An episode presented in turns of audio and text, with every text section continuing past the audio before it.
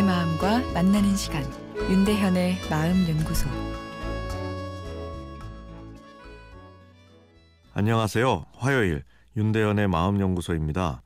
오늘은 엄마에게 자꾸 짜증을 내게 됩니다. 라는 사연입니다.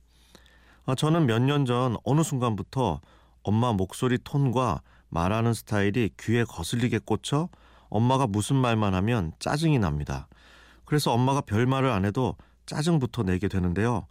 저희 엄마는 참 성실하고 저에게도 헌신하셔서 저도 엄마에게 잘 해드리고 싶고 대화도 많이 하고 싶은데 자주 짜증만 내게 되어 엄마에게도 미안하고 후회도 되면서 제 자신이 너무 싫어집니다.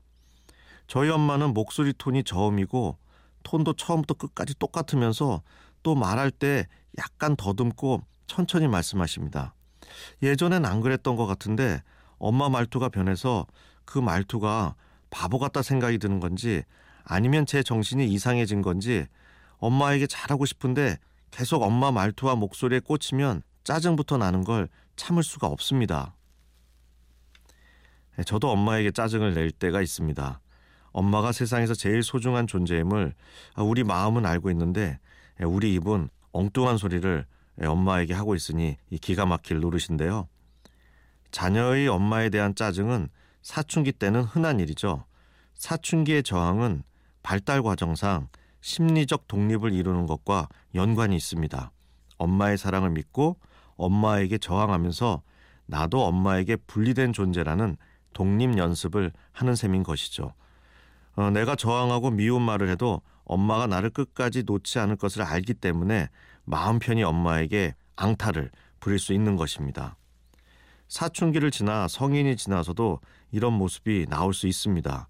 사춘기로 퇴행이 일어나는 것인데요. 어린아이로 돌아가 투정을 부리면서 어른으로서 받고 있는 스트레스를 엄마한테 푸는 셈인 것이죠.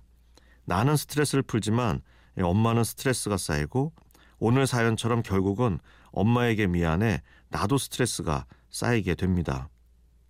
엄마 말투가 마음에 들지 않을 수 있습니다. 부모 자식이라고 해서 서로의 스타일이 다 맞을 리 없으니까요. 그러나 말투가 마음에 들지 않아 엄마에게 짜증을 내는 것은 아닙니다. 그 핑계로 사춘기 시절로 돌아가 괜히 투정을 부리는 것입니다.